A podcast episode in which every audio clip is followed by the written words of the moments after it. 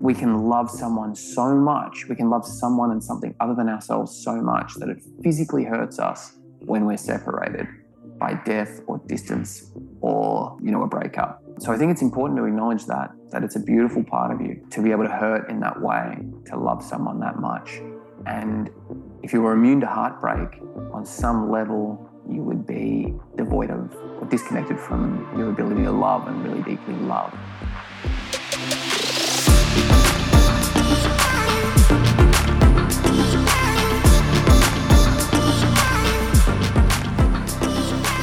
Hi, guys, and welcome back to the Rach Active podcast. We're bringing you insightful conversations to help you live an active and inspired life. So make sure you hit subscribe so that you get the latest episodes as soon as they are released. I'm your host, Rachel Jay, and I'm so excited to welcome my guest to the show today. He is a psychologist. You may also know him as Riley Parker from Neighbours, and he also happens to be one of my best mates. Welcome to the show, Sweeney Young. Hey, Rach. Yeah, I don't know how many people on? remember Riley Parker. If they do, they're very they have a good memory. Well, they've just had the the final episode. yeah, Neighbours is done. It's Neighbours. finished. You know, I, It's finished. I was on it for a year when I was 18. And I told them when they fired me, I said, this show isn't going to last two minutes without me. And no, look what's happened. They've done it to themselves. It took a few years to kind of wind it down. Yeah, so just 15 you know, years later. yeah, they finally realized. They Yeah. finally realized that they could not keep the show going without the, the, famous Riley lie. Parker. Yeah, No, that's exactly. it. Yeah. um, so this is really cool because this is the second time you've been on the show, and I'm so happy to have you on because obviously. Um, for you guys listening, Sween is one of my best mates. We have known each other for a long time. And um, if you did listen to the first episode that Sween was on back in the first season, you'll kind of know the history of, of how we know each other. But basically, we, you know, met as actors and we've known each other. I, I don't know how many years it's been now, Sween. How, ma- how many years do we figure it out? Like sort of 15 Would have or been like 15. 17? Yeah, 15 something years. 14, 15. Yeah. So, and Sween and I have really great conversations, and um, we often have quite uh, quite meaningful conversations. And so, this is really cool because I think you guys will get to get a bit of an insight into, I, I suppose, the stuff that we're interested in, which is human behavior. Obviously, Sween being a psychologist, and me being a master coach in the sort of like uh, mental health and emotional health space. So, we're going to go through a few interesting topics that I think that you know, we all as humans kind of go through these types of things. And so I think this is going to be a really cool chat. I'm excited to get stuck into it. So I think one of the things that we have spoken about before, but I think it's interesting to touch on again, is just I think one of the hardest things as humans is to go through uncomfortable emotions. And especially feelings of like grief and loss and heartbreak. And so I think what we do sometimes as humans is avoid them because they're pretty painful to go through. So I'm interested to know from your perspective, how can we actually sit with those emotions instead of avoiding them? Because it's so easy to want to avoid those emotions. They're really yucky to sit with. Mm. I think it's really important to understand that a lot of the time, the reason we avoid those emotions is not because they're painful. We avoid them because they make us anxious. And Really? Yeah, yeah. And the reason they make us anxious is usually because they were a threat to some kind of attachment uh, when we were young, right? So, for instance, if you grew up in a household where if you were sad, you were called a loser or lame, or like your dad would just kind of like turn his nose up in disgust, or or say your mum just couldn't handle you being distressed, so she would like freak out and panic and like, oh, how can I make you happy so that I don't have to feel bad that you're sad? On some level, that's a threat to that connection, or it feels like a threat to the connection because when we're young, we're very sensitive to that. So there's a really good chance that we'll become anxious about feeling that emotion, right? Because So that means, but that means that's a double layer on the emotion. So firstly, you're feeling the emotion of whatever grief, sadness, loss, but then you've got then what you're saying is there's a judgment for feeling that emotion. Yeah, and the judgment might not be conscious. The judgment would be a third layer. So someone might have an emotion like grief or sadness, right? And then that just stirs up anxiety in their body because they learned to feel anxious about that because it wasn't welcome in their relationships growing up, right? So then the third layer would be some kind of defense against it to try and shut it down. That's where the avoidance comes in, right? So Right. emotion, anxiety, defense. For example, grief, feeling sick to my stomach, judgment about the grief. And you say things like, oh, just fucking get over it anyway, or like just look to the future, or just got to kind of like go hard, go to the gym, or whatever, you know, whatever it is. Or it could be, oh, God, I'm pathetic. Why aren't I over it again? Or it could be, I didn't care about that person anyway. There's a million different ways we can avoid and defend against emotions. But I think it's really key to know that most people will be able to tolerate some pain in their life because there might be a certain kind of painful emotion that doesn't stir up that much anxiety. So, for instance, you might not be able to feel sad, but you're able to feel anger because that was the way everyone communicated in your household.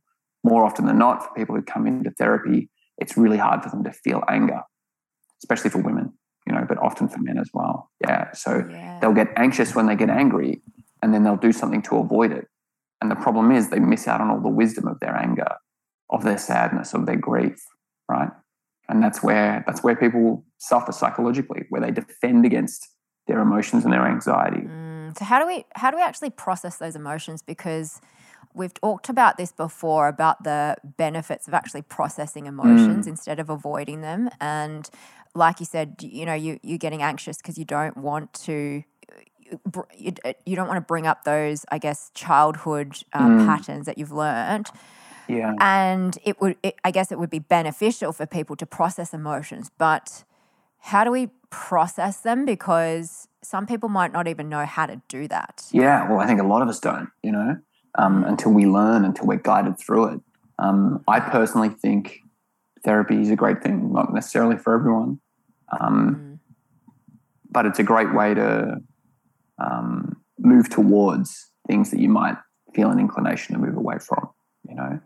Um, and I think it is about moving towards. When we talk about processing emotions, I think really what we're just what we're talking about is deeply feeling them. You know, But what if someone, what if someone who's listening is thinking, why would I actually want to feel them? It's I don't want to feel them. Well, the good news you is know? they don't have to. You know. Um, What's what will happen if they don't feel them though? Is there is well, there only they can know. You know what I mean? It's different for everyone. Because for some people, if avoiding their emotions is not causing them any other problems, then why would they change? And I would not Mm. advise them to. But um, as they say in Alcoholics Anonymous, you got to want to be sober more than you want to be drunk. You know? yes, and- there's going to be a desire to actually Yeah. And, move through them. and I think that desire can really become awakened once people understand the rationale, you know? Like Mm. if someone goes, you should be sad, you should be sad, you should be sad, and you have no understanding of why, well, then why would you, you know? And Yeah. especially if you've grown up in a family where sadness was seen as pathetic or a waste of time or whatever, right? Um, or a burden to others, right? Because there were other people in the family who were so unwell that they needed all the attention or whatever. Um, then they're going to need to understand the rationale. So that's why in therapy, um, the type of the main type of therapy I practice, ISTDP, intensive short-term dynamic psychotherapy. There's a constant invitation for a positive goal with the client, and I resist the urge to tell them what to do, but rather you might say something like, once you've figured out what their triangle of conflict is, so the triangle of emotion, anxiety, defense that's causing their suffering, once you understand that, you might be like, right, okay, so would you like to face your sadness so you don't have to get depressed anymore? Like if they're using depression to kind of numb themselves and get rid of a sadness and anxiety about sadness, then that's the invitation. Would you like to face your sadness so you don't have to be depressed anymore? Would you like to face your sadness and feel it deeply so you don't have to run from it anymore? So you don't have to live your life looking over your shoulder like a fugitive, waiting for that sadness to catch up to you, feeling hypervigilant, feeling numb your whole life.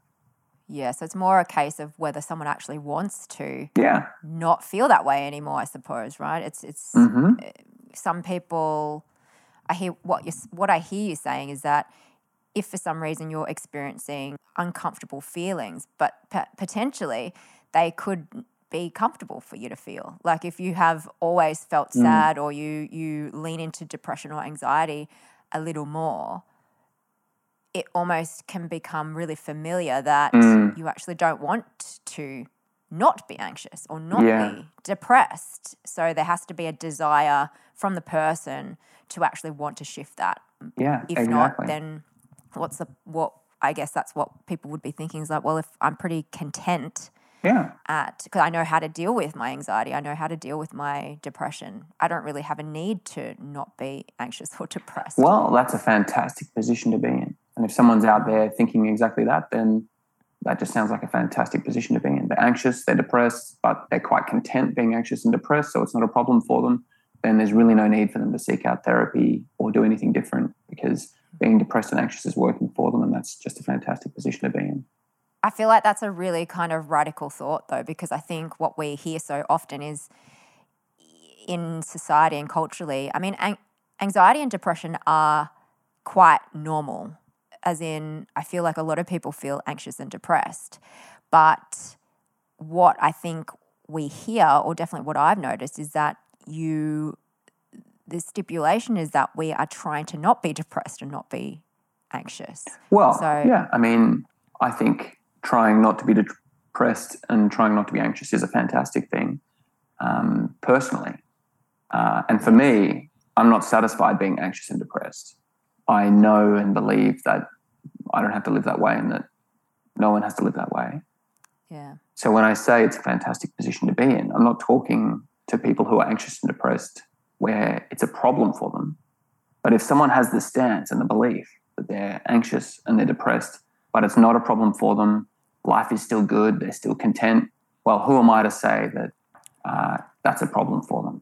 I would simply say to that person, if they were my client, well, that's just a fantastic position to be in. You're anxious, you're depressed, but it's not a problem for you. And yet somehow your feet have brought you in to see a psychologist. Interesting, isn't it? Yeah. Being anxious, So- being depressed, not having any problem with it, but somehow your feet have brought you in to see a psychologist. Interesting, isn't it? And, and usually, because I'm not adopting the healthy part of them and trying to argue with them and say, no, it really is a problem, you should work on it, there's nothing for them to resist. And they're confronted with their own um, defense mechanism, right? And really, denial. Uh, well, denial is a judgment from the outside. I shouldn't say denial. They're confronted with the setup of their own mind, the current setup of the way they're living, um, and they can decide whether it's a problem for them or not. Yeah. So it it has to come from within themselves to really Yeah, find that. So the other uh, uncomfortable feeling that I think a lot of us experience or have definitely experienced in our lives is heartbreak. And I know you and I, since we've known each other for such a long time, we've both been through various life things that have brought us heartbreak. And I know for me, it's a really difficult uh, period of time to have to go through. Heartbreak is very painful, and it's not something that I mean, I think it's inevitable. You will experience this in your lifetime, whether you suppress it or not. But it's one of those ones that I feel like we don't want to feel the heartbreak. It's, it's you know, probably going to happen, but we don't want to feel it. And so it's an interesting topic to kind of explore. How can we move through heartbreak? Because that, again, is another really uncomfortable feeling. And I think the circumstances around the heartbreak, it could be anything. It could be a breakup, could be a loss of somebody, you know, a variety of different things. The actual circumstances maybe aren't as relevant in terms of it's still causing the same emotional response. yeah. So, regardless of the actual thing that's caused the heartbreak, how do we sort of move through it? And, you know, because I think a lot of people distract themselves from feeling it because it's so painful. What's your sort of suggestion on how we can move through heartbreak? Or how, and how have you done it? I mean, I've never spoken to you about this before, I don't think, actually. We've, out of all the conversations we've had, have we talked about heartbreak before? Well, first of all, heartbreak does hurt, right? Yeah. And so if someone out there is feeling it, my sympathies, it, it hurts, right? There's no denying that. And I think it's important to acknowledge that, that you're hurting, right? And then, then things like distraction become a lot less problematic, right? Like if you could acknowledge, man, I really miss this person. I, I, I feel really sad. I'm longing for them. Then if you can really let yourself acknowledge that and feel that, then there's not really too much of a problem with, you know, playing some video games or something engaging to take your mind off it, hanging out with friends or whatever. Um, because there's the distraction is not tantamount to denial of reality, mm. which always hurts us, right? Um, but if you're telling yourself, oh, it's fine, I don't care anyway, and you're just throwing yourself into distractions, then it'll catch up with you. And uh, so that's that's not the way I do it. Again, it comes down to being willing to feel your own pain. And the capacity for heartbreak is like the capacity for guilt. It's a beautiful facet of human nature. We can love so much that when we hurt someone, it physically hurts us and we feel guilt. That's beautiful, right? And that's often a part of heartbreak because none of us are perfect in our relationships. And we can love someone so much, we can love someone and something other than ourselves so much that it physically hurts us when we're separated by death or distance or, you know, a breakup. So I think it's important to acknowledge that, that it's a beautiful part of you to be able to hurt in that way, to love someone that much.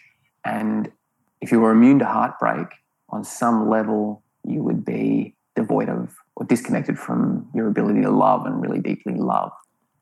Um, now, I think it's really important to differentiate between heartbreak, the aching and longing for someone. That's the flip side of love. You know, the, um, the grief that comes with having lost something, sadness, that that kind of pain that has a bit of a sweetness to it, mm. and something more depressive, right? And they could co-occur. So if someone's had a heartbreak and they're just long for the person, they feel sad, but they still can see themselves as worth something, and they they know they're a good person or they know they could um, find other people who would want to be with them and love them, um, then you would say, okay, that, that sounds like a healthy heartbreak, right? Mm. Um, that's assuming the person wasn't horribly abusive and really should be feeling shame and um, and and wanting to change the kind of person that they are. You know, guilt. I did something bad. Shame. I'm not being the kind of person that I want to be. Right. Um, but assuming that's not the case, assuming it was, you know, a reasonably amicable, respectful relationship, there's a difference between feeling grief and then a depression on top of that, where there's an element of self attack, like, God, I'm pathetic, I'm terrible, I need to hide away from the world, I'm powerless, I'm disgusting, um, it's all my fault, I'm such a bad person. And then maybe nihilism, right? Or nihilism, whatever um, where the person then feels that life is grey, life is meaningless without that person. Without this person, there's no point going on because nothing could ever make them happy again. I think it's not a good not a good idea to deeply feel that because that's a contortion of the mind, and it's like someone who's self harming. That's what it is. It's an act of self harm unconsciously to self attack in that way to tell themselves that the world is meaningless. And you so wouldn't want to encourage. Someone yeah. Oh, yeah. You wouldn't want so to that, encourage someone to deeply self harm themselves further. Yeah. So what you're talking about here is the heartbreak at the top level, basically, and then uh, a separate piece to that, which is almost telling yourself a story about your worth as a person yeah. outside of the heartbreak. And that can happen with some people where you go through the heartbreak and it becomes almost like you tell yourself a story about that incident being a reflection of your worth as a person. Yeah, yeah. So that's totally. that's twofold. But I want to come back to that top level of of heartbreak because I actually haven't asked you this before. Mm. What has been your greatest heartbreak? I remember my first one. Um, yeah. I uh, got dumped by this girlfriend I had when I was, you know, 19 or something. And uh, I um I remember. Did like, I know her? I didn't know her. Did no, I? No, you wouldn't know before I met you. I yeah, um okay. I remember kind of like crying on the phone, like she broke up with me. Like I kind of wanted her to hear how sad I was. Like ah. yeah, right. yeah, um, yeah, And then this guy, um, uh, a friend of mine at the time, Steve Bastoni, who played my dad on Neighbours, right? So he was a bit of a father figure in, in a way to me, yeah. obviously older than me. He happened to just call me right after, and he could tell I was like, right. and uh, and he's like, oh, mate, what's up with you? And I'm like, I just got dumped. And he's like, oh, shit, well, I'll come pick you up. We'll have lunch or whatever. And um, nice. I, uh, he rocked up with his little baby and, and his wife and his mum. And uh, I walked out the front of my house and he kind of just looked me up and down and went, your first time? And uh, I was like, Yep. And he goes, Yeah, it gets easier. and there was something really comforting for me in this older person who I respected, um, taking a look, taking it all in, and not being fazed by it. You know, he had confidence that I would go on, that I would have later heartbreaks, that I would get through it. And also, he was letting me know that he'd been through it too and, and that he sympathized with the pain of it. So that was really nice. That was Yeah, that is nice. And I think that's cool to know though, because I think it's true. Like, you do. I don't necessarily think this is just from my perspective. I don't know if heartbreak necessarily becomes less painful as you go through life. Definitely the first one, probably because you've never experienced it before, mm. it feels your perception of it feels a lot more intense than perhaps ones that have gone through. But I feel like I've gone through heartbreak. The ones that have been most painful have come later in life, even though I've had better coping skills to deal with the heartbreak and more conscious of the process of dealing with it. Yeah. But I still feel like it can still get more intense. So I'm, you know, I almost wonder whether your capacity for pain, the more you go through it, expands really because you've been through more. I think so. So then, you know, you've yeah. come back from the brink before, yeah, which gives so you confidence. You, yeah. Yeah, so you can definitely sort of move through it, or you know that you're going to move through it. Like you said, have that confidence to yeah. move through it, even though it's can be painful. Yeah, I think. Yeah. I think feeling feeling deeply the emotions, uh, it always comes back to that. I remember um, I lost someone in tragic circumstances to suicide. And so that's a form of heartbreak for sure. And there was a lot of sadness. I could feel the sadness. Um, and there was guilt too. Um, and someone very wise, a mentor of mine, David Spector, said, Everyone connected with that person will feel guilt because none of them were able to meet her needs. Even if those needs were too great or it wasn't reasonable to place those needs on others. Um, because we love that person and because we weren't able to meet those needs, we will feel guilt. Um, and I was surrounded by people saying, Oh, you have nothing to feel guilty about. You shouldn't feel guilty. You shouldn't feel guilty. And I knew I kind of needed to get away from that, even though everyone was trying to support me. So I went hiking for three days, you know, camping and hiking, and um, uh, just with the intent of feeling it deeply, you know, and just trying to. And I was running through nature and just trying to like let it pass through me and cry and feel it, and um, that was helpful. Um, not to run from it. Um, yeah, I think getting yeah. in nature is a really great thing for. It doesn't really matter what emotion that you're processing just to just to be with yourself really yeah and I've we've talked about this before about letting the emotions pass through. So if you are willing to look at the emotions, just allowing it to pass through the body, I definitely know that you feel better after. While you're going through it, it does suck. It does feel a bit shitty and it's mm, painful. Yeah, it depends on the emotion, right? Yeah, but, and I think there's a difference between um, feeling pain and, and human suffering. Feeling pain, there can be a kind of sweetness to it. And when you really let yourself feel it and you fully accept it, a calmness, and it mm. has, there's a real sense of alignment with yourself. Suffering is not like that. Like, you know, if you've been down that whirlpool of negative thinking, that kind of spiral of depressive self hatred or whatever, or nihilism, then there's nothing kind of natural or sweet about it. It might offer familiarity if it's been a coping mechanism that's been in place for a long, a long time, but there's not a kind of naturalness or pureness or sweetness. It feels con- like a contortion of the mind. It feels horrible. It's it is shitty. It is crappy. Um, so I think if that's the experience people are having, then uh, maybe they're not really feeling their pain without extra self attack or uh, defenses or anxiety in place. Yeah, I think you you said a couple of things there about being in alignment and the sweetness of the emotion, mm. which I really like that because there I, I do understand what you're saying. There's a difference between suffering and allowing those emotions to pass through, even if they're difficult. I think I've I've said to friends before as well. There's with heartbreak specifically, there is a sweetness to the sadness because without the sadness, it's almost like you wouldn't know that there was love there and that that connection between the heartbreak and love is that the reason why you are sad and the reason why you are heartbroken is because you dared to love in the first place. Yeah. And so that's the sweetness of the of the heartbreak, right? And so I, I know what you're saying, even though it sounds a bit strange to, because it's sort of opposing ideas in a way, but they kind of go together because without love, there's no heartbreak. Without and not to say that you're going to be heartbroken over every love that you have, but I mean there's you know heartbreak is infused with love. That's that's why you're heartbroken in the first place. So I quite like yeah, that. it's like that rejoicing grief. Yeah.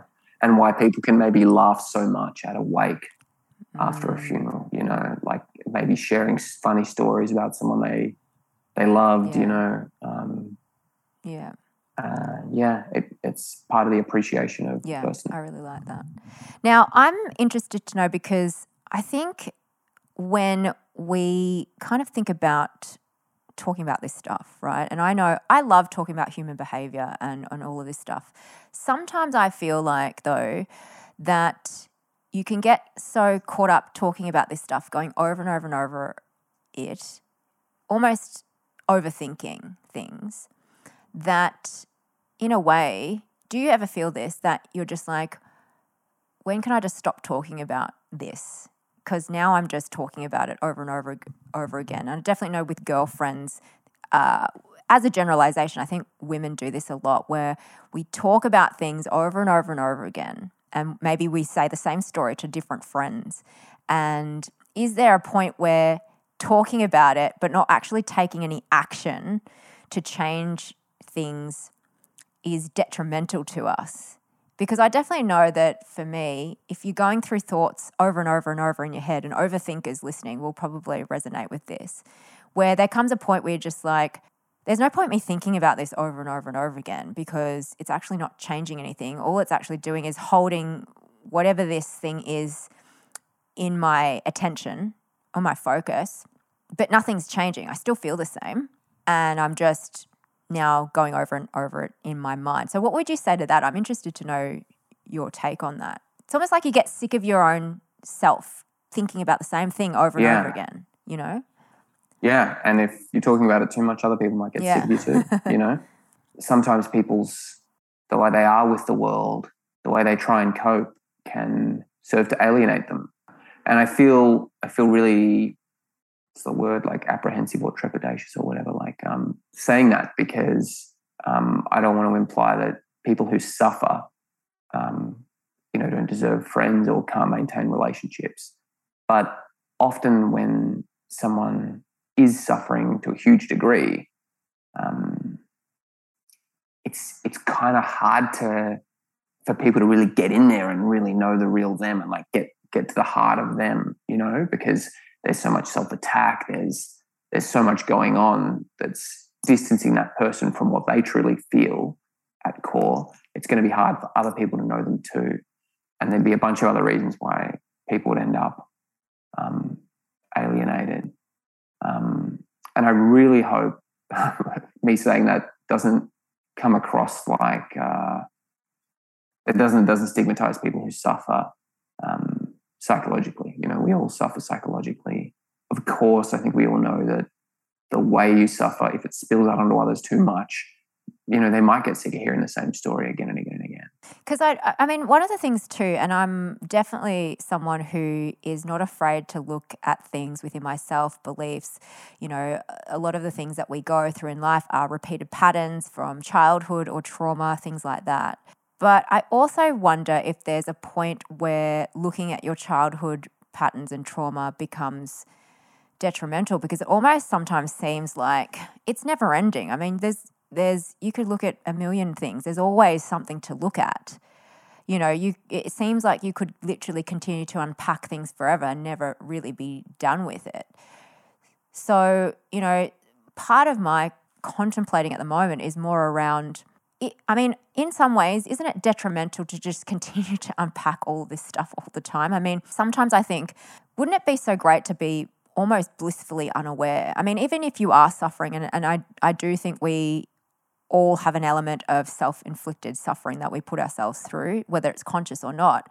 But I, and me being someone who's relatively emotionally intelligent, quite self aware, sometimes I think to myself, wouldn't it be easier just to be blissfully unaware of all this stuff that's going on, just continue to live my life. And yes, I might suffer, I might unconsciously put myself through suffering, but if I'm not aware of myself doing that, it makes no difference, you know, like. Yeah, but Rachel, Rachel, that's impossible for you. I think we I know for me, that. but I mean, you're not. You can't. You can't turn off your awareness and become blissfully unaware. No. Uh, yeah, that's not your. That's not who you no, are. No, I know. I know, but but if I were able to be. Unless you gave yourself a brain injury or something. And sometimes yeah. I think, you know, and I've always thought being emotionally intelligent and, and self aware is a really great, probably one of my greatest strengths. But I really, really appreciate it. But sometimes I definitely think it'd be nice to take a break from not being aware, you know, and, and being blissfully unaware. Yeah, maybe. But here's the thing uh, when you wish for something that's impossible like that, and I'm a massive culprit, I'm always imagining myself like beating up a criminal and you know, saving some girl or something. Uh, it's a subtle denial of reality. Yes. So I would say, don't put any energy into it. You can't have it. You cannot have it. It's it's that option. That route is closed to yes. you, Rachel. Just knowing you, and probably for a lot of people listening, it is as well. You can't you can't be blissfully unaware. So the best you can hope for is to have moments of bliss because life's tragic, life's hard, um, and be aware and you know work hard for it. Because here's the thing: you might think, "Oh, what if I was suffering but I wasn't aware of it?" Eh, I mean, is that even really the case? Like, I guess someone could be numb and not be aware that. I think some people don't know. But most people hate. Most people describe numbness as the worst kind of suffering. You know, but so, if they don't know that they're mm. numb or they don't know that they're causing their own suffering, then then it makes no difference. Do you know what I mean? Like I'm not talking about me personally, but I mean if someone mm. is suffering and you can see that they're suffering, but they don't actually know that they're creating their own suffering, they don't know any different. They don't know what it's like to be. Yeah. Well, then they're not going to go to therapy. They're not mm. going to because they'll they'll believe that they're totally mm. fine. And sure, maybe they are. Yeah. You know, they're the expert on yeah. them. You would do inject some kind of a uh, anesthetic into you, so you were numb, and then you were cutting your arm or your leg, you're still damaging your body, right? Even if you can't feel it, and you wouldn't want to let someone else damage you or hurt you, even if you couldn't feel it. And at some point, either the anesthesia is going to wear off, or you're going to get an infection. You know, there are people who are born without the ability to feel physical pain, and they don't last long and certainly their fingers and toes don't last long. Mm. You know, they get infections, they get you know uh, stabbed through the feet with nails. They don't realize they lose things to gangrene. Um, they don't last long. Uh, it's important to listen to the wisdom of our pain, um, so we can so we can change. And it goes back to what you were saying before. What if someone's complaining, complaining, complaining, complaining, never changing anything? Well, I guess at some point they'll either get sick of it or they won't. And they'll just keep know? repeating the same cycle um, over and over again. Yeah. Yeah.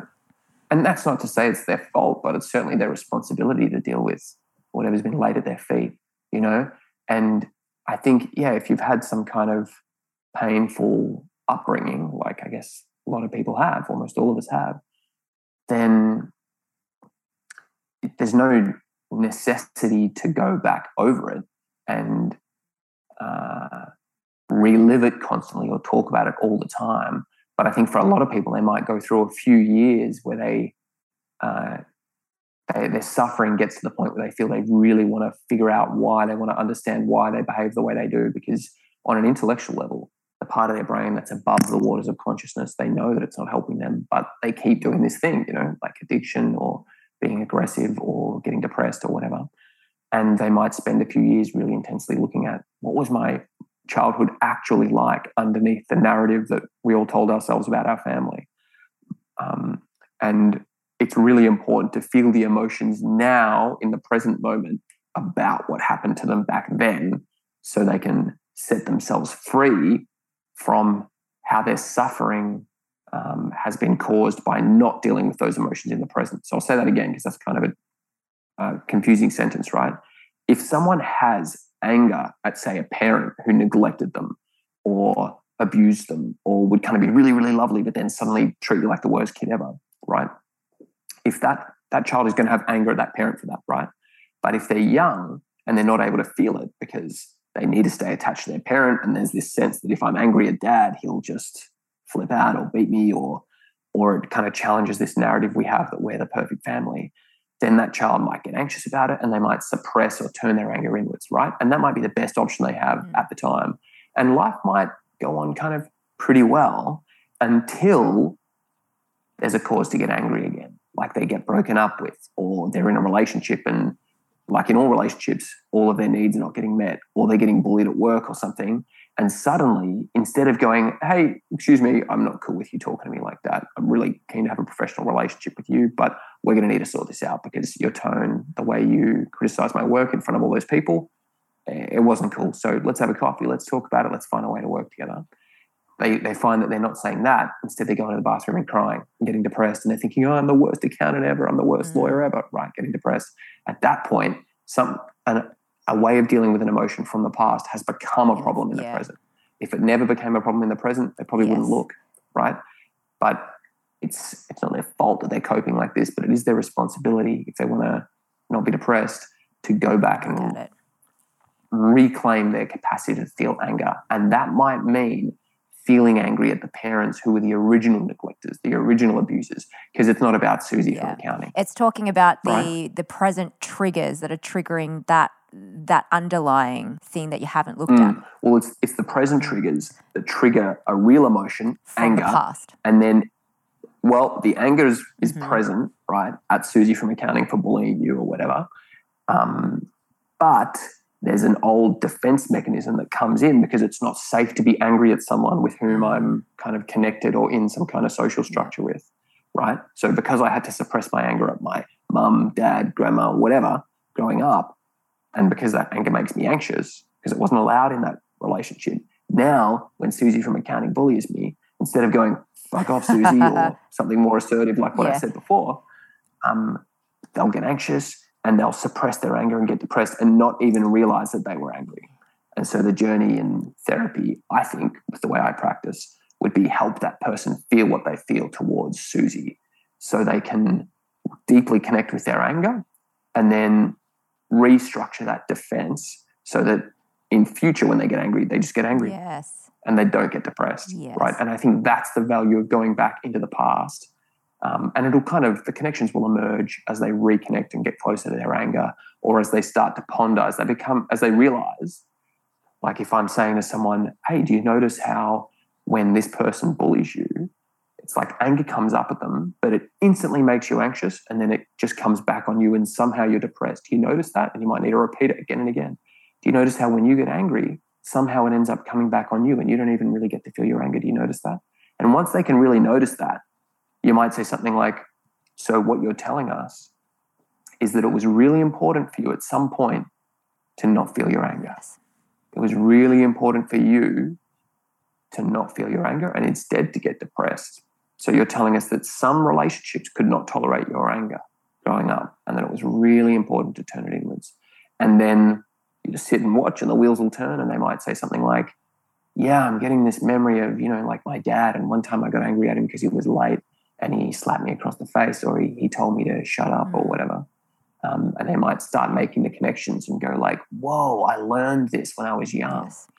And that's the value of going back into the past, yes, I believe. It's like a learnt response. And we're talking about here, just to sum up what Sween just said, because that was, uh, I know not all of us are clued into psych speak, but basically we're talking about depression or anxiety as a defense mechanism for suppressed anger, basically. So there's there's some sort of anger there underneath, and you've got a defense mechanism sitting on top that doesn't allow you to express the anger, and it could be for a, a variety yeah. of different reasons in terms of what what you learnt as a child or what happened where you learnt that it wasn't okay to yeah. express your anger.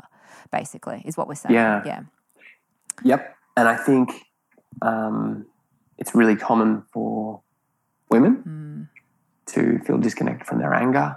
And I guess that's um, there'd be a variety of reasons for that, but maybe boys are encouraged to wrestle and fight, things like that. But girls less so, less encouraged to be aggressive or angry in a healthy way. Um, so then women can feel disconnected from their anger and, and get depressed instead or passive instead. And so, you know, a lot happens to a lot of guys too. Uh, if people, for people who say, oh, I don't get angry, I'm just someone who doesn't get angry, sure, but we all get angry. Um, and if someone is saying they don't get angry and they feel numb, they feel passive, or they feel depressed, or they feel out of control of their lives, or they feel that things are purposeless, then I would say there's a really good chance those two things are related. And it would be great to investigate why they don't feel anger and if it's related to them getting depressed. And a really great way to think about it is just to go, well, when's the last time I felt more depressed? So if you're in an episode of depression, it can feel like it's just this amorphous blob and it's really hard to navigate. And it's really important to stop and think, well, when did it start? When did this little blob start? When did it get worse? And often there'll be some kind of a trigger, almost always. And often it's a trigger where there could have been some anger you know, it, it, seems quite feasible that there would be anger. So someone put me down or someone imposed on me or I, I said yes to someone when I really wanted to say no. And now suddenly, you know, they're staying at my house for a month for free or whatever, right? Um, and and then it's worth just considering could could anger be being suppressed and turned inwards on myself as a way to defend against anger and anxiety and the fear of loss of connection or judgment or whatever uh, and if someone starts to notice that, worth seeing a therapist, I reckon, to really try and understand it, work yeah, through. And I think also it could be a good idea to look to ways to express your anger aside from obviously, you know, speaking to the person, like you said before, and, and directly expressing to them how you feel sometimes can be a bit uh, confronting, at least to begin with. But also, you know, there might be other ways to express anger as well. I know for me, when I have been going through tough times. And I, you know, I, it resonates with me you saying that about, uh, and I know I can't speak for all women, but I definitely haven't been someone who has been an angry person. I wouldn't necessarily call myself someone who has been very comfortable with expressing anger, but there's definitely times where I have been angry. But one of the things that's really helped me, aside from speaking to the person, but I mean, just to move the anger out through the body, is you know, I'm, I'm a boxer, I box, and boxing is a really great way for me to move the emotion through the body so that even if you do speak mm. to the person and if, if they've caught, if they've done something that you have gotten angry about, firstly, you can move through that emotion by doing some sort of physical activity like boxing, just for yourself to move through the emotion.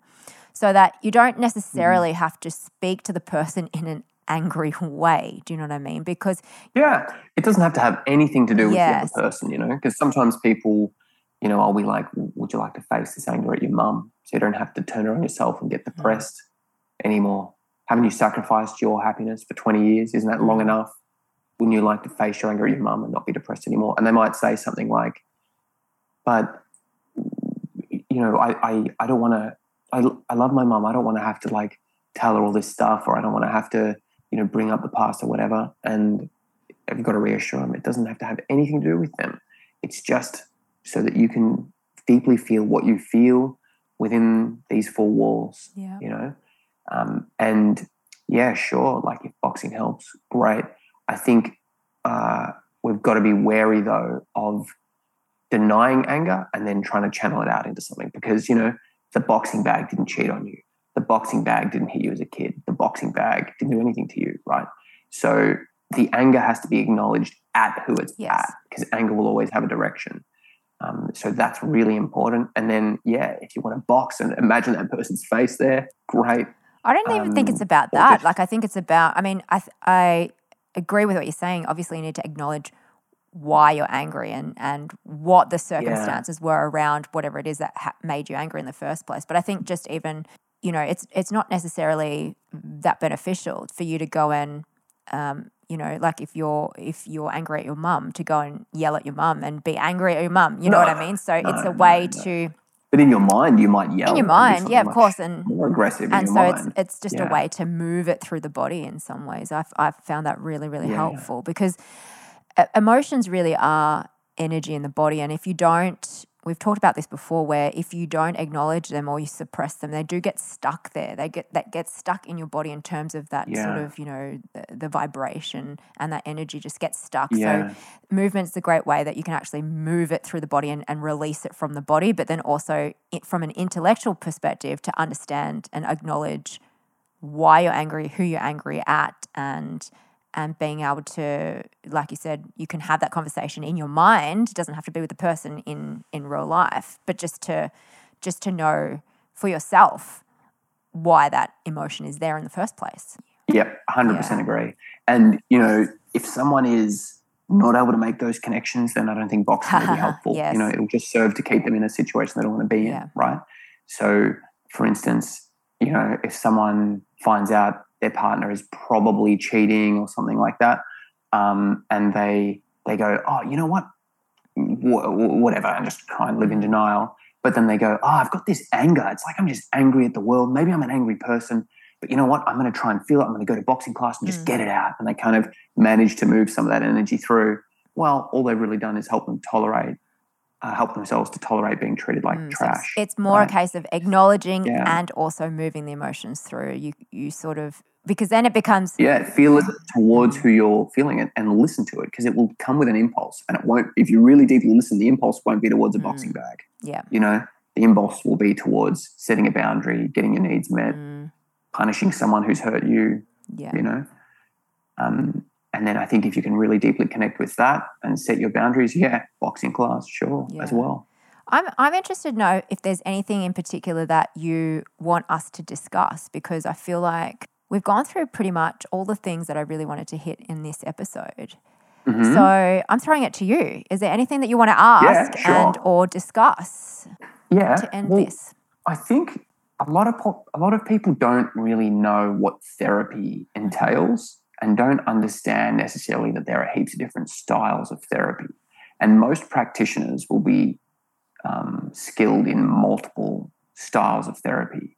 So I'd love to give a bit of an overview of a few different types of therapy because then that way, if people are out there suffering, um, they might hear one that really resonates with them and something clicks and they go, yep, that could really help me. Because there's research that shows that if a technique or a style of therapy aligns with uh, the way the client wants to work on whatever they're working on, that that's predictive of better outcomes. And, you know, people are experts on themselves. How does yeah, let's sound? give give me the top three. Let's give me three. Yeah. All right, sure.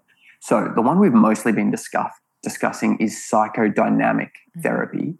And the method that I use a lot and I'm training in is ISTDP, which stands for Intensive Short Term Dynamic Psychotherapy. And there are a number of practitioners of ISTDP in Australia.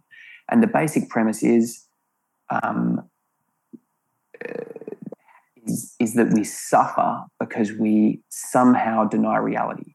We try and cope with the reality of our painful histories and traumas and uh, emotions uh, that are showing up in our body presently as pain, as a legacy from that time. We try and cope with that in a way that once was necessary um, or was the best we knew how, but is now hurting us, right? So, for instance, we get depressed instead of feeling angry because it was important for us to be passive in our household you know, or we um, just numb ourselves from all our feelings because, you know, we had a brother who was disabled who needed a lot of attention and we just didn't want to burden the family anymore or whatever, right? Or we neglect ourselves because our parents neglected us. And so we needed to neglect our needs so that we weren't constantly asking them for something they couldn't give us, right? So neglecting ourselves is a way to reject ourselves before we get rejected, right? But then this causes suffering in our current lives so then the ISTDP therapy aims to help the person understand exactly what's going on, figure out why, and then there's an invitation to deeply feel their pain or acknowledge their needs or whatever so that they don't have to suffer anymore. So it's basically an invitation to look underneath defense mechanisms that are hurting someone. And it's only necessary if the person is suffering and those things become a problem in their mind. So that's ISTDP. And it might look like you know, a kind of pressure to, all right, so what do you feel towards Susie in accounting? Oh, well, she's right. I'm a shit accountant. Yeah, but that's thoughts. What do you feel towards her if you don't attack yourself? Oh, I just feel sad. Okay, but that's between you and you. What do you feel towards Susie from accounting? well, I just, I think, I, I, don't even know. Yeah, but that's vague. If you really take a look, because only you can know, what do you feel towards Susie from accounting? ah, oh, I just think maybe I'll just quit and leave and find another job somewhere else. Yeah, but if you don't avoid your feelings towards Susie, how do you feel your feelings towards Susie? What, what do you feel towards Susie from accounting for demeaning you? I think I'm a bit angry. You think a bit? Are you angry or not? Yeah, I am. Okay, so how do you feel that anger towards Susie in accounting? Oh, it's like this hot feeling in my chest, right? And in that moment, can almost guarantee that person will not be feeling depressed, even if they were 10 seconds, 20 seconds before, mm-hmm. right? So then it's about helping the person to deeply feel their anger. And that's just one very generic mm-hmm. example, right? Um, so that's ISTDP. Uh, another kind of therapy that's really amazing is called EMDR. Yeah, talked about this one. Eye movement desensitization reprocessing. So this is a really amazing kind of a therapy, and it can work for single incident trauma, even multiple incident trauma, extremely effectively. Average treatment time for PTSD is four sessions, and I've seen it happen in less than that really effectively. It's a neurological phenomenon with uh, a few decades of research supporting its effectiveness. EMDR, eye movement desensitization reprocessing therapy. Now, someone can do EMDR without having to talk a huge amount about what they're going through. If they're not wanting to show up and talk and talk and talk, this could be the therapy for them someone can go through EMDR, an entire course of therapy, without ever telling the clinician what the trauma is. Wow. Now, that's going to make it harder for everyone involved, but mm. you can mm. do it. Uh, it's called the blind to clinician protocol, right? So basically, uh, there's a theory that trauma memories are not connecting with what else we know about ourselves and our place in the world and relationships, right? So if you've had a trauma where you had a car accident and now suddenly you're terrified of getting in the car um, or being on the street, you're not able to, and you're looking over your shoulder constantly thinking a car's going to run you down. That trauma memory is still feeling really present and it's almost like an overlay over your current reality. Um, and what needs to happen for you to recover is for that to become just one car related incident among the 10 or 20,000 car related interactions you've had right? So EMDR would serve to help that memory fit into the context. And you might find yourself, when you think of the accident, instead of getting a rush of anxiety and fear and looking over your shoulder, instead you think, man, that sucked. And uh, I guess that was one in a 100,000. And there's a good chance I'll be really careful and it won't happen again, right? It can also just change the memory so that when you go to think of that memory, you just kind of go, well, I'm not really even thinking of it, or I just get bored, or I just think, yeah, red cars are cool. T- takes the emotional you know, heat off it, basically. Yeah. Absolutely. So, and I've seen that happen with horrific traumas, you know, like assaults, sexual assaults, all that kind of mm. stuff, um, where I've treated people with EMDR. Now, what does it look like? Um, it might be something like, okay, so think of the car crash, really go there in your memory, um, say to yourself whatever it is that you normally say to yourself when this memory comes up, which you've worked out together. And that might be something like, um, I'm really unsafe on the road. Okay, so say those words. Notice how you feel in your body. What do you feel? Oh, fear, anxiety. I feel sad. I feel sick to the stomach with anxiety. Okay, so just focus on that and just watch my fingers, mm. right? And you'll give them some kind of cognitive task, right? And if uh, you have to watch something move very quickly, and especially if it has random, unpredictable movements, it's actually quite mentally taxing if you're also trying to hold an emotional memory in mind at the same time, right? So, what happens is that a lot of the emotion and intensity and vividness of the memory is let go. Theory is that the brain is letting go of that detail so that it can still hold the memory in a simpler form and do the task. Now, after the EMDR is complete, the memory is laid down in a much less intense mm. way. But it does more than that It does more than just desensitize, it also helps process. So it allows that memory uh, to communicate with the other parts of the brain. And then there's something about distracting uh, the analytical parts of the mind. And so you'll do a 30 second set and you'll say something like, Well, what do you notice? And the client might say something like, Well, I'm just thinking about all the times I drove in the car and had a close call. Okay, so just notice that. Watch my fingers. Okay, what are you noticing now? Uh, I guess I'm just thinking that it was a real freak accident and, you know, that kind of thing hasn't happened to me before. Okay, just notice that. What are you noticing now? They might say something like, Well, I guess I just kind of, it almost feels like a movie, like I'm watching it happen to someone else. Okay, just notice that. So that's that distancing effect. And then what are you noticing now? And they might say, you know, I kind of feel like I'm a good driver. And so, you know, I'm, I'm able to be safe on the road if I really work at it. That's processing. Okay, just know that. Right. And then by the end of the EMDR, you might say, okay, is that memory different from when we started? And they'll go to think of it. And sometimes I go, yeah, it's not really distressing at all. Or yeah, it's kind of just like some, I don't know. I, I, go to think of it and I just kind of get distracted because it's uninteresting mm, to me. Yeah. Right. So that's EMDR. And then uh, I'll quickly tell you about another kind of therapy, internal family systems therapy, which I think is really cool. IFS, internal family systems therapy. People can listen to a real example of that on Tim Ferriss's podcast, the episode with Richard Schwartz, mm-hmm. um, internal family systems we'll therapy. Put that up in the show notes and, everyone as well. Yeah, that's it's got a real spiritual element to it. There's a theory that every one of us has a core self that cannot be hurt or injured cannot be damaged. I mean, it can be hurt, sorry, but it cannot be injured. It cannot be scarred. It's pure, it's knowledgeable, it's deep, it's wisdom, it's full of wisdom, it's connected to everything, right? And then we have these little parts of us that are like child parts or um, parts that are mobilized to protect us. And these parts can be in, in real extreme roles in their efforts to try and protect us, especially if we've been traumatized before. And so in IFS therapy, the client is invited to connect with their core self and then communicate with these parts and help the parts communicate with each other um, to undo problematic coping. So, for instance, you might have a client who says, "Oh, I want to get close to people, but you know, every time I get close, it's like something inside me just says, like, run away, run for the hills." Right now, if they're starting to use language like that, right, because they're already using that language of parts, so I'll roll with that, and then the person can be invited to kind of communicate with that part and say, hey, can you get a sense of that part that tells you to run away when you're feeling connected? They might close their eyes and, and you know, they go, yeah, yeah, I guess I do. Right, okay, what do you feel towards it? Well, I feel pretty pissed off because it's ruining all these connections.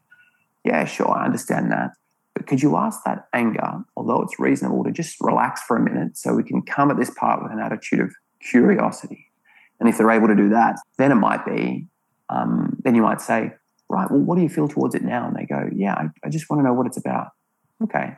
So do you get an idea of what it looks like, how old it is? And if you ask it how old it is, what does it say? And they might go, oh, kind of weird, but it said 12. Or like I just had the number 12 pop into my mind. You know, it seems a kind of 12, looks like a 12 year old version of me. Okay, so why don't you just ask it? Like, what is it trying to protect you from? And they might go, it's weird. I just kind of had this thought pop into my head. It's trying to protect me from being hurt. Oh, okay. Could it tell you more about that? Does it have anything to show you? And the person might go, yeah, it's, I'm kind of getting these memories flood through of all these times I was hurt at 12 when my mum left me. Right. Okay. And so, you know, then, and then, you know, you can see how it would yeah. go from there. But basically, the person then will develop compassion for this part of themselves and this coping mechanism and open up a channel of communication with them. And hopefully, it's humble enough to change the way it protects that person. You're never going to get rid of that part, but you might, you wouldn't want to. But it might start to help you um, just by being less sensitive or by reminding you to set boundaries with people even when you're connected or whatever, right? Um, so that then you can enjoy connection with people um, without connection feeling so dangerous, without this part coming up and going, watch out, you might get abandoned. So you shouldn't even love them in the first place. And that's why I'm going to make you distance mm. by flooding you with anxiety every time you get close, right? Instead, what happens is maybe the part learns to say, um, you know, uh, hey, this could this seems like a really lovely person. Um, let's really try and connect because that's a really great healing experience for us, given how we were abandoned by our mum when we were 12 or you know, so in that way, people can change the structure of their consciousness. Mm. Um, Yeah, I quite like uh, that. through communicating directly. That I've definitely Yeah. heard of. Um, you can even do this.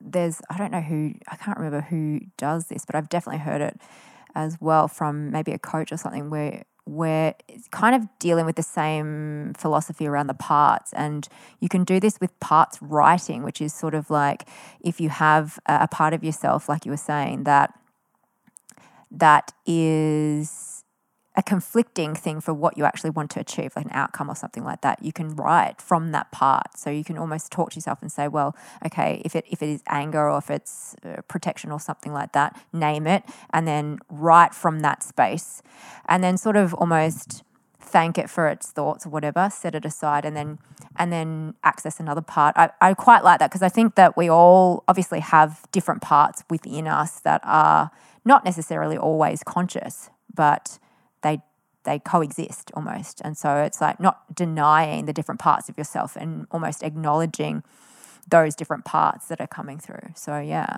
that was really cool. Well, amazing. Thanks so much for going through all of that. I hope hope that everybody listening has taken something out of that because of course there's many different ways to approach therapy and I know that sometimes therapy can have a bit of a, a stigma attached to it. I feel like now though it's not as mm. especially after COVID, I feel that therapy and looking after your mental health is definitely there's not as much of a stigma attached to it, which is really great. Um, but thanks, Sween. I really enjoyed that chat. I know we can talk for hours on this, but we do have to. we can't. We can't have like a four-hour-long podcast episode. But what we're going to do is we'll pop all the links up in the show notes, and just make sure, guys, if you are listening and you've been loving the podcast, make sure you leave a rating or review over at Apple Podcasts, uh, and also screenshot this episode tag at Rage Active and share it to your socials. And thank you guys for listening. Thanks, Sween, again for being on the show. Yeah, and we'll catch pleasure. you next time on the Rage Active podcast.